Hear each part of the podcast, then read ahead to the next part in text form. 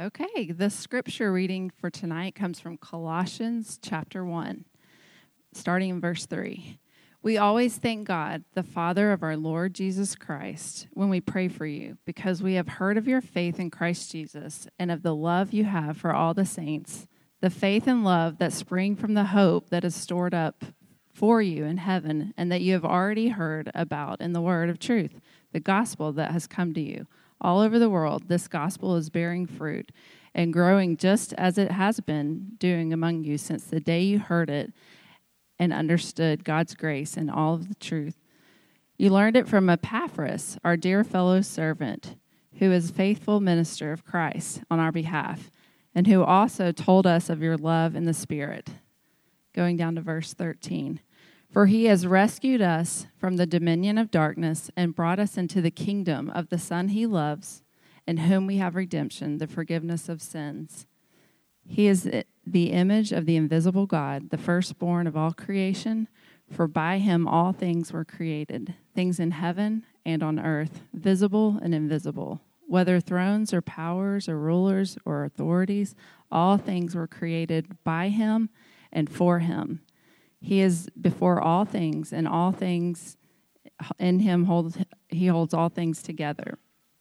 And he is the head of the body, the church. He is the beginning of the of the firstborn from among the dead, so that in everything he might have the supremacy.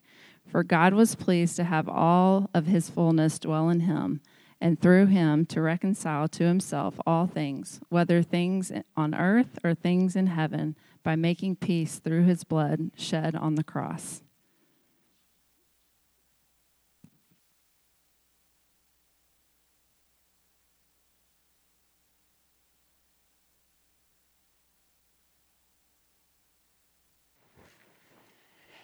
Good evening. How's everybody doing?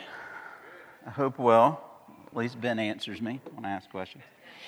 Um, yeah, it is my privilege to be here. I'm I'm uh, surprised by the kind things been said of me, and so I greatly appreciate those, especially seeing as the story I'm about to tell. But uh, I did have the privilege. My name is Jason Shiver. Uh, I was here for, oh gosh, I think eight years as director of student ministries here, and so I work with college students all the way down to fifth grade. Um, many, some of my former students are here tonight. Uh, it's good to see you guys. And it's just always a privilege to get to partner with someone who you've been in ministry with before and get to see God continue to use them. And so I'm really excited to help to be part of this thing that, that you guys are, have chosen to also be a part of and that Ben has started. And one of the things I want to say to you is that um, this church plant will not fail because of how good a job Ben does um, or how poor a job Ben does uh, that success will not depend on Ben either. Uh, the goal of a church plant is to see a movement of the gospel in a community.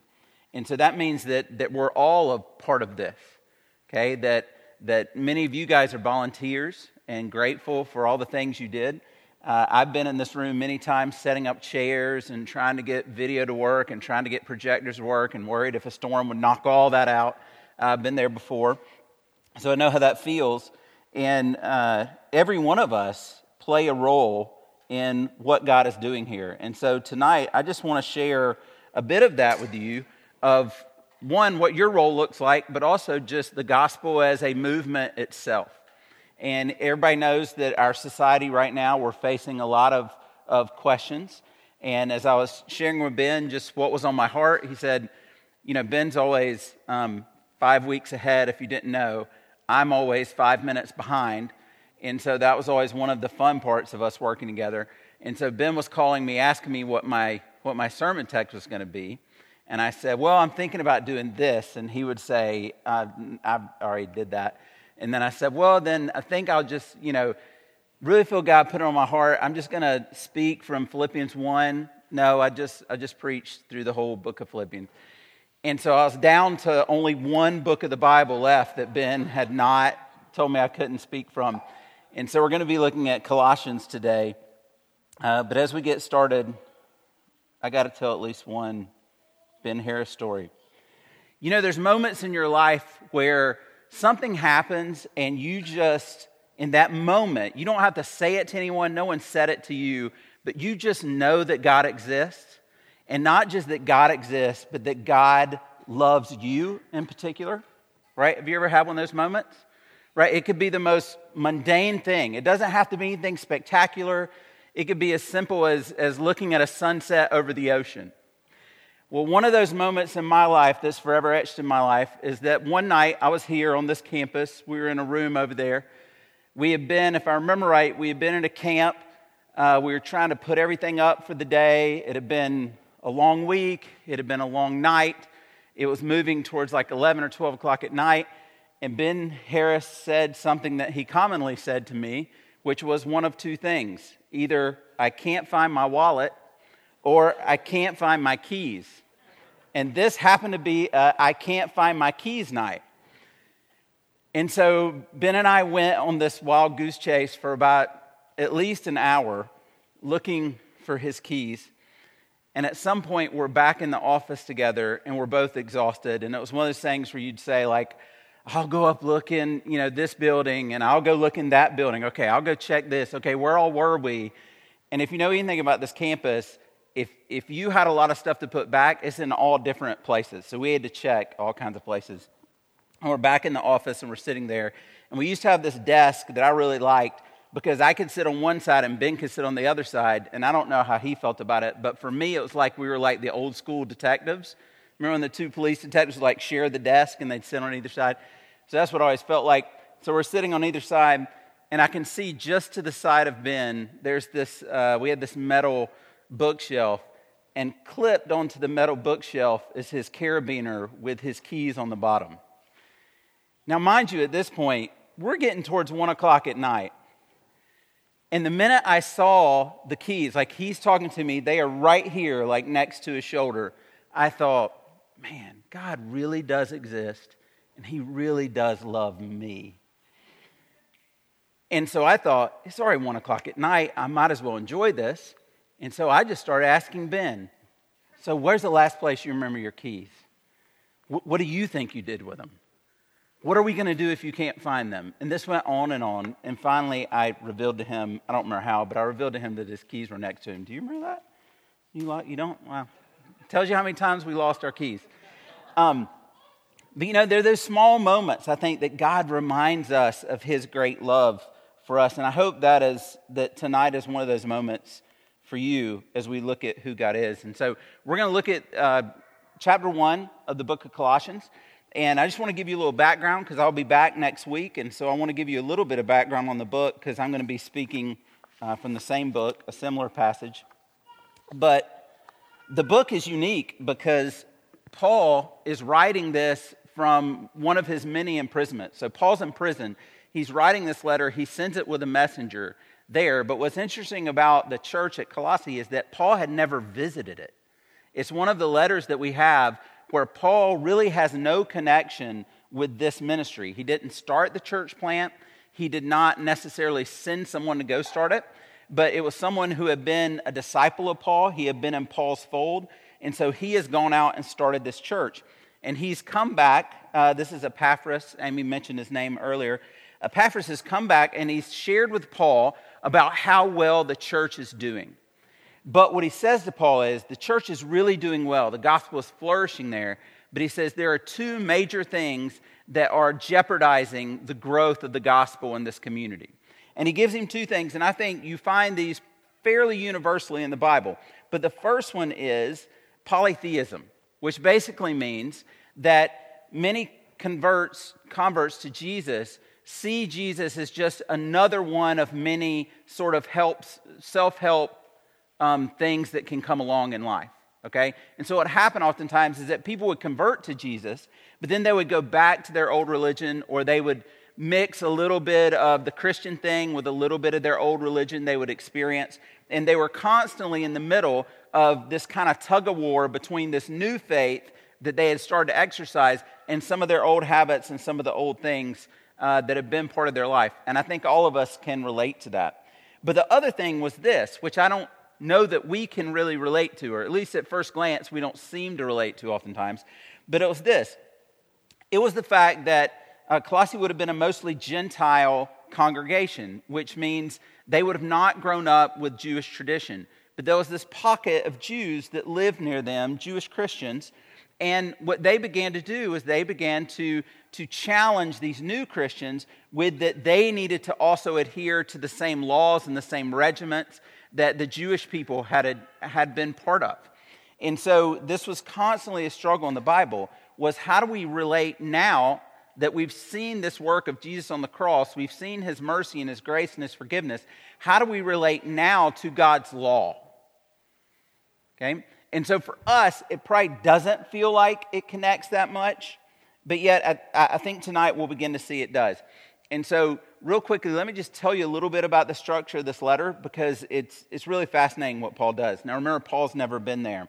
So, he starts off the book of Colossians with probably the familiar part, uh, the last part Amy read, where it says that, that basically Jesus is the revelation of the invisible God. You know, we, we read that a lot in church. We love the end of Colossians 1 because it exalts Jesus in such a powerful way.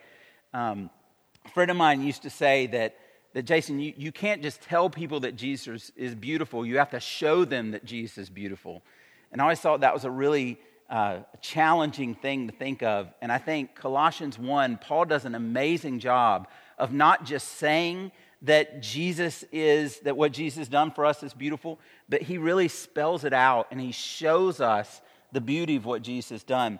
But so the letter begins with this uh, exaltation of Jesus, and then it shifts gears pretty abruptly. And what Paul begins to do is he begins to share with how his own suffering is in relation to is and is in relationship with Jesus' suffering, which to us maybe sounds a little arrogant at first. We're like, wait, how can this guy compare, you know, what he's faced to our Savior and what Jesus did on the cross?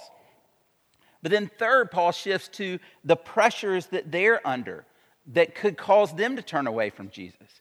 So you find that in like chapter 3 of Colossians.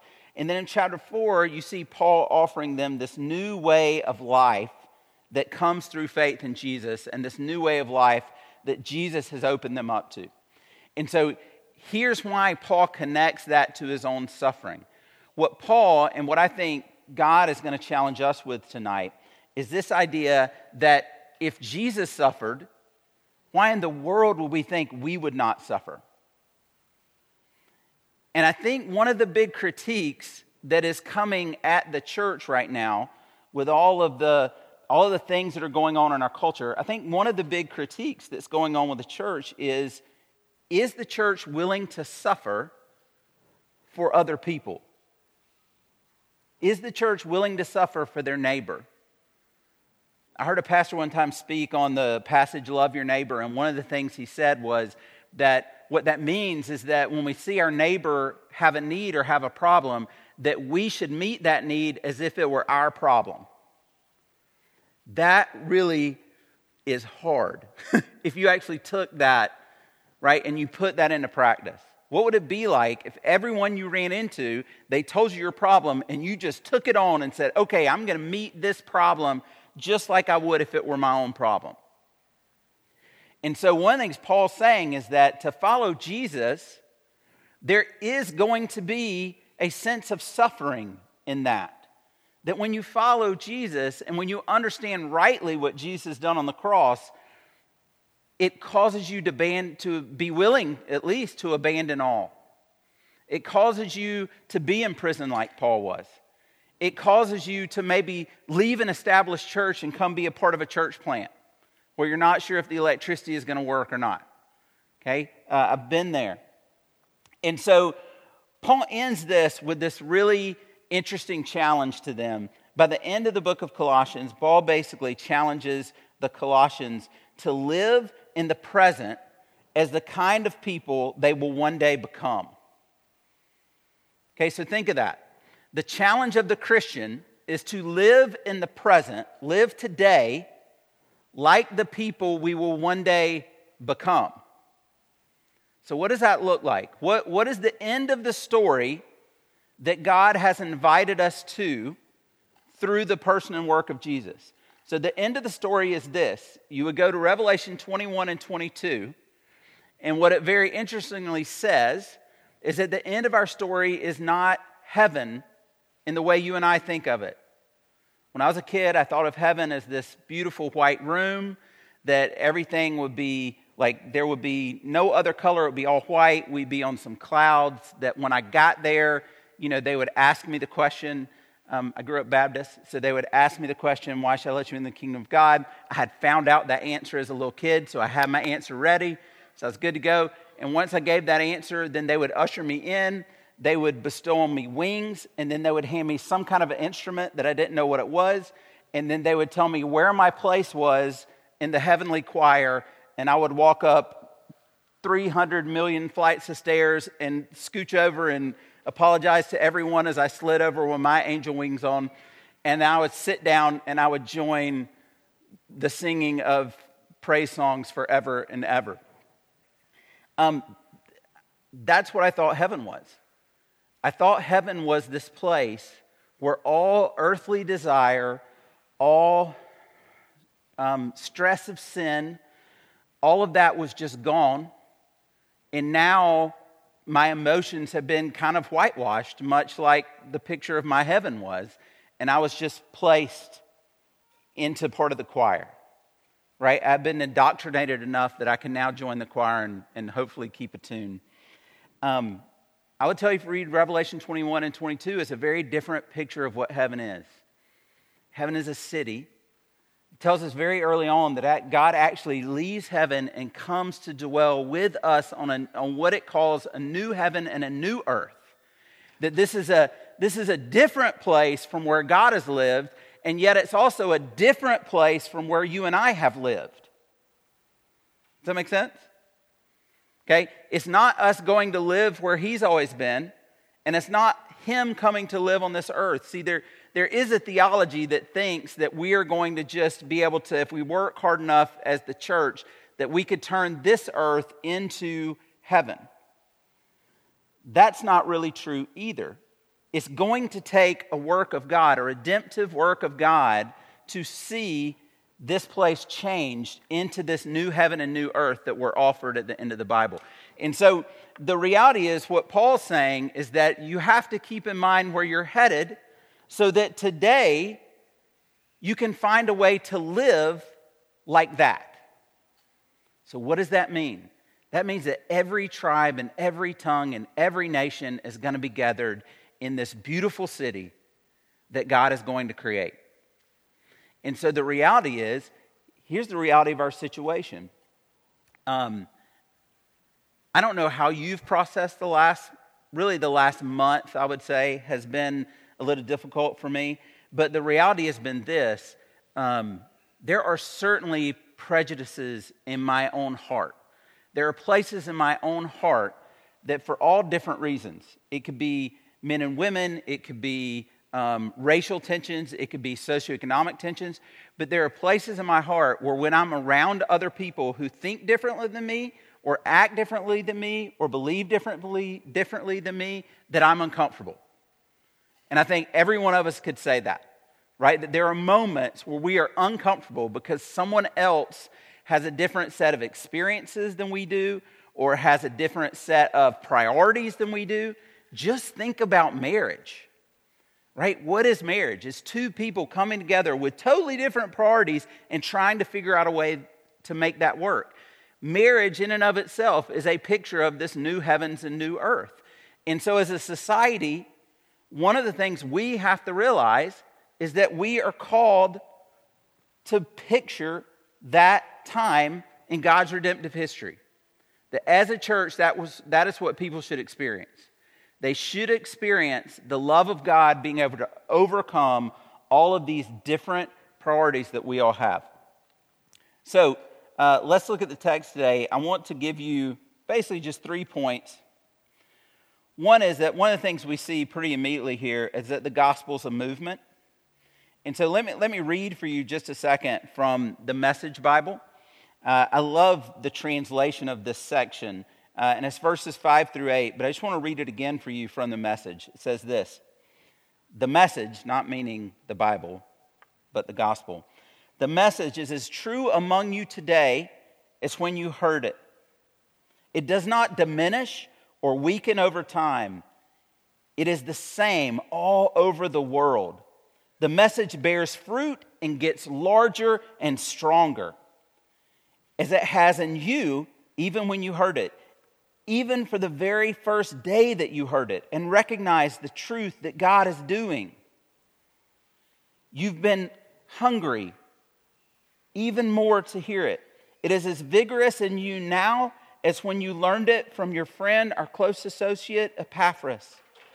He is one reliable worker from Christ. I could always depend on him. He is the one who told us how thoroughly love has been worked into your lives by the Spirit. I love that line. Work, uh, love being worked into your lives by the Spirit. And so, this is the joy that Paul is experiencing in prison as he hears from his co laborer of what is going on in this church plant in Colossae. But what Paul's hearing is that it's not just that the gospel's been preached, that somebody has told them of all that Jesus has done, but it's that it's caught hold, it's taken root. You know, you start to think back to all these times, like in Matthew, where, where the, the kingdom of God is described as like a mustard seed, or it's described as um, yeast being worked into dough, and that it's starting to do its work, and that something's building, and, and no one really knows what all's coming, but you can sense something's happening. I think one of the best places in literature that you see this is a person like C.S. Lewis in the Chronicles of Narnia, when they say over and over again, Aslan is on the move. And the characters don't really know what that means, but they know something's coming. And what Paul is saying is the gospel is on the move amongst these people. And that's what a church plant ought to look like. People should walk in and they should see us taking our lives and bowing it at the foot of the cross. And being willing over and over again to come back and say, okay, God, what do you have for me today? Okay, God, where is it you're at work right now in my own heart? Um, so, quick story um, March 26, 2015, Amy and I were in New York City. We were celebrating my birthday. Uh, it happened to be my 40th birthday, so it was a pretty big birthday for me. Um, and we were headed, I was, I was very excited. Uh, we had gotten tickets to go see a Broadway show. We were, uh, we, we had seen this guy, another show of his, a long time ago, and we didn't even really know anything about him, but we loved it. It became my favorite Broadway show. And so we we're getting to go to his next thing that he was going to do. And it was off Broadway, so they weren't even yet really putting it out. And so we had these tickets. And on our way down, uh, that day we had decided we were so nervous about being late that we'd actually decided to go down and spend all day in that area of New York so we wouldn't have to rush or have anything crazy happen and you couldn't make it. So we're down there, we get a phone call. Um, I think I answered the phone, and the person on the other line says, Very sorry, we've had to cancel the show tonight due to, uh, well, they say, air quality what happened, there was a fire in a building next to the building that the show was in. And so, because the air quality is so bad, they were canceling the show. And we were devastated. I was devastated. I'm sure Amy was sad. I was devastated.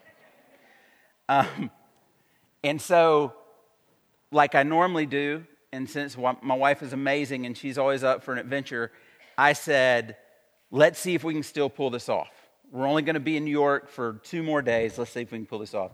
And so we knew there was this like little small glimmer of hope that if you went through this long process, you may be able to get standby tickets, which aren't always guaranteed.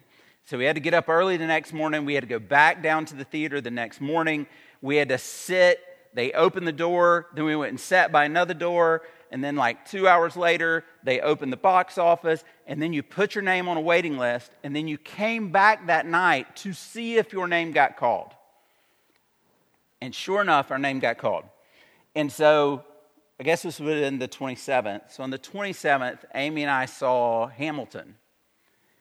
And one of the lines that has always stood out, even from the first time I ever saw Hamilton, was uh, there's a moment in Hamlet, so we're going to talk Broadway for a second, okay? So this is when, like, some people, you're allowed to zone out or go to the restroom if you want to for a second.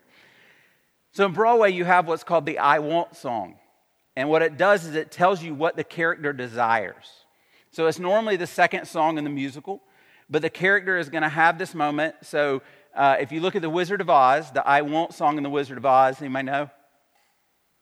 What's the only song you know from The Wizard of Oz? Somewhere Over the Rainbow is the I Want song because it tells you what Dorothy wants. And then the rest of the story plays out to force the character to go on that journey or plays out what that character's journey looks like. And so the I Want song for Hamilton is a song called um, My Shot. And at one point, the character says, he says, scratch that. This is not a moment, it's a movement.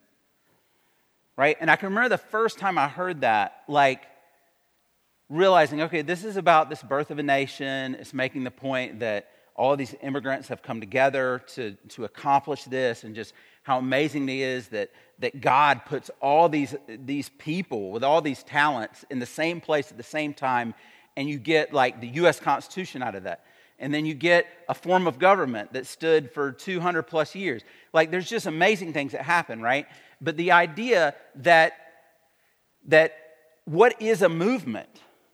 A movement is not just a moment in time that we look back and we call periodically. A movement is something that has happened that, is, that has basically changed the whole landscape. And so now everything else that comes in the future has to be run back through that lens of that moment. And so for me, one of the questions as you and I look and spell out what it means to follow Christ is, is, is was the gospel just a moment for us? Or is it actually a movement in our life? And is it is it something that's continuing to shape who we are? Because for many of us, the gospel was just a moment, right? I was in school. I, I heard the story of Jesus. I was a little kid. I was seven years old when I responded to the gospel. I can remember it was like a Sunday night service. Um, the pastor basically gave, I don't know exactly what he said, but I'm sure it was like kind of a fire and brimstone kind of thing. And in my seven year seven year old ears, all I heard was this there are two destinations. One of them is not fun, the other one has ice cream. And so I stood up and I walked down the aisle because I wanted ice cream. And I don't really know how God looks at that conversion moment, uh, but that is my conversion moment. But I do know this um, I don't know that I really thought of ice cream, but, but that's exactly, I, I knew one destination was bad and one, one sounded amazing, and I, I just wanted to go to that one. What I'm very thankful for is that God has continued to work that yeast into my life, and that that seed has continued to grow and mature, and that seed has continued to change me every day, and hopefully it's changing you every day. And so that is Paul's great joy when his friend comes and shares this with him in prison, is because Paul knows what it's like to see Aslan on the move. Paul knows what it's like to see the gospel taking root. Paul knows what it's like to see a life that is continuously being shaped by the gospel. So, point two the gospel is a pattern of life, okay? So, it's not just a movement in our life or in our community, but it's also a pattern of life. So in November, uh, I had to attend. Uh, ben was mentioning me as like a piece of God's discipleship in his own life. Uh, one of the pieces of discipleship in my life uh, was a guy named Ted Strawbridge. And so in November, I attended his funeral. He had passed away uh, suddenly. None of us were expecting it. And so to go back and to sit and to um, go back to Ocala, Florida, which was where uh, Ted and I had ministered together. I was on staff with him. He was my first senior pastor out of seminary. I had spent five years there, and he God had really used him to shape me into who I was. And we had remained friends, and he was basically the guy um, I called. At one point in my church plant, uh, a, a church literally moved in across the street to me and put their sign up it, so my house sits across from an elementary school, and they stuck their new sign up in this elementary school. And I remember walking out on a Sunday morning and seeing their sign and just thinking, God, why did you call me here? Like, if you knew this was going to happen, why would you bring me here, right? This was the guy I called in that moment when I was like, okay, I'm really upset with, with Jesus. Tell me why I shouldn't be upset with Jesus. Um, I would call Ted. And so in November, Ted had passed away. But one, one of the other roles Ted played in my life is that uh, he's probably also the person who's hurt me the worst in my life. And I think that sometimes this is how life plays out, right? Uh, many times the people you love the most can be the ones that you're most in danger of being hurt from. And so there had been a moment where I felt like Ted should have stood up for me and should have um, owned up to his part of something, and he kind of, in my mind, let me take the fall for the whole thing. And I can remember trying for, for weeks after that to process, like, how do you handle when you're betrayed by someone you, you care about? And especially someone that you've maybe put up on a pedestal and you've looked up to. And so as I kept working through that, I kept realizing, you know, I tried to do what most of us do when it comes to things like forgiveness. I tried to kind of forget about it. Okay, he didn't mean to, that's just an anomaly, whatever, right? And every time I'd see him, I would feel that same hurt and that same anger and frustration. I don't know if, I assume you've been there before. Um, it wasn't until I realized how the gospel creates a pattern for life for us. So here's how the gospel began to affect my understanding of forgiveness. I thought forgiving was forgetting, right? And so every time I would see my friend and I would feel that same hurt and that same anger, I would think in my own head, I haven't forgiven him. I failed. And then I realized that the gospel says there's always a hurt to be taken, right? When Jesus goes to the cross, why is it that when Jesus goes to the cross, or, or why is it that if God was going to forgive us, why do we even need the cross? Is God not powerful enough just to say, just forget about it? They sinned, but I'm just going to say, we just forget about it, right? Because that's our typical definition of forgiveness. But when we see Jesus go and suffer and we see Jesus die a brutal death on our behalf, and we, we hear these words of anguish when Jesus says to his dad, Why have you forsaken me? Why have you turned your back on me on the cross? Like, what is going on? Well, what's going on is that our sin has caused a hurt, and someone has to pay for the hurt. And so on the cross, what we see is we see Jesus being willing to go and die for our hurt. And for me to forgive my friend, it did not mean I was not going to feel hurt anymore. What it meant is that I was going to take on that hurt myself to still be friends with him. And that I was going to, um, to not give that back in like passive aggressive ways. Have you ever been hurt by somebody and like you're okay when they're around you, right? And you'll like be kind to them, but then the minute they leave, like you'll passive aggressively pass that hurt off with other people. Like, can you believe da, da, da, right? That's what we're doing. What are we doing? We're choosing not to take the hurt on ourselves, we're, we're giving it off in another way. And so, when I say that the gospel is also a pattern of life, what I mean to say is we can never stray too far from the cross because it's at the cross that all of these things that Paul and all these things that the, that the writers of the Bible are going to challenge us with, the most beautiful picture of every one of them is the cross. So if you're in church and you start talking about being a more generous person, right, which we hear this all the time, we, we should tithe and you should tithe, help Ben out. Um, but we hear, I like that he's the only one that laughed. But, but when we hear that, oftentimes we walk in and we just kind of want to get our ducks in a row. We're like, what is enough? Right? Just tell me the number, give me a percentage, and then I'll, I'll know that I'm, I'm doing okay, that I'm doing my part.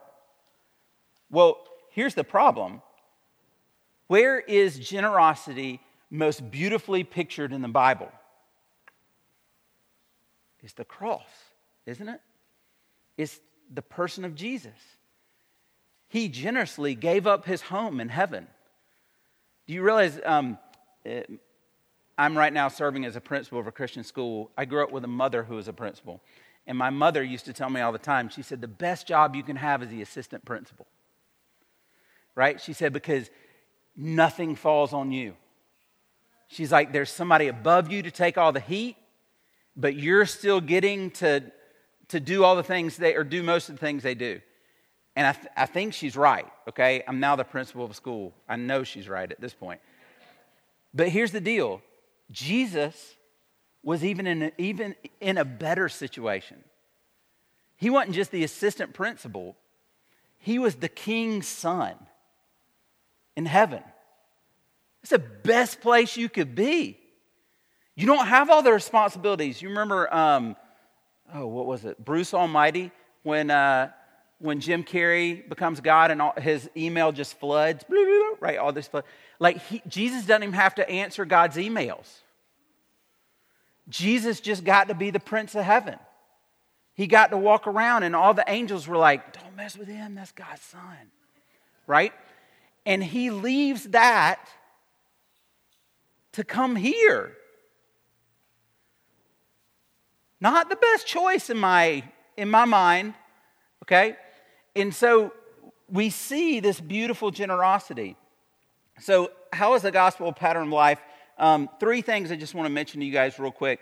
One is, and, and you've heard these before, but I want to mention to you how they become a pattern of life. Um, people have talked about how we live in an upside down kingdom, right? The first shall be last. Uh, if you're in ministry, you'll call it incarnational ministry. But it's basically you are looking at what Jesus did and the things he was willing to give up. Paul will eventually say, I will become all things to all men so that I might save some. Right? And so there's, there's this beautiful sense that we see in the gospel. We see this generosity, this willingness to give up all of the things that, that Jesus is entitled to. And so, a call for us to give up the things that we're entitled to necessarily, or that we perceive we're entitled to. That could be a whole nother sermon, right? But we perceive we're entitled to, to give those up to see the gospel move forward. Right? So, that's one way that the gospel informs us. The second way is it informs us inside out. You remember? Where does God look? Why, does someone like, why is someone like King David okay? even with all the things that he did wrong. Why is King David okay? Because God looks on the heart. And it says David was a man after God's own heart. And so our challenge as a church is, is to stop looking necessarily all the time at the outward actions, but look upon the heart. So, one of the most helpful things I've heard in the last three months was a friend of mine in Ben's, Mike Aitchison, said this. He was talking about um, the racial tension that's in our country right now. And he said, I think there's one key verse for us. And he said Romans 12, 15.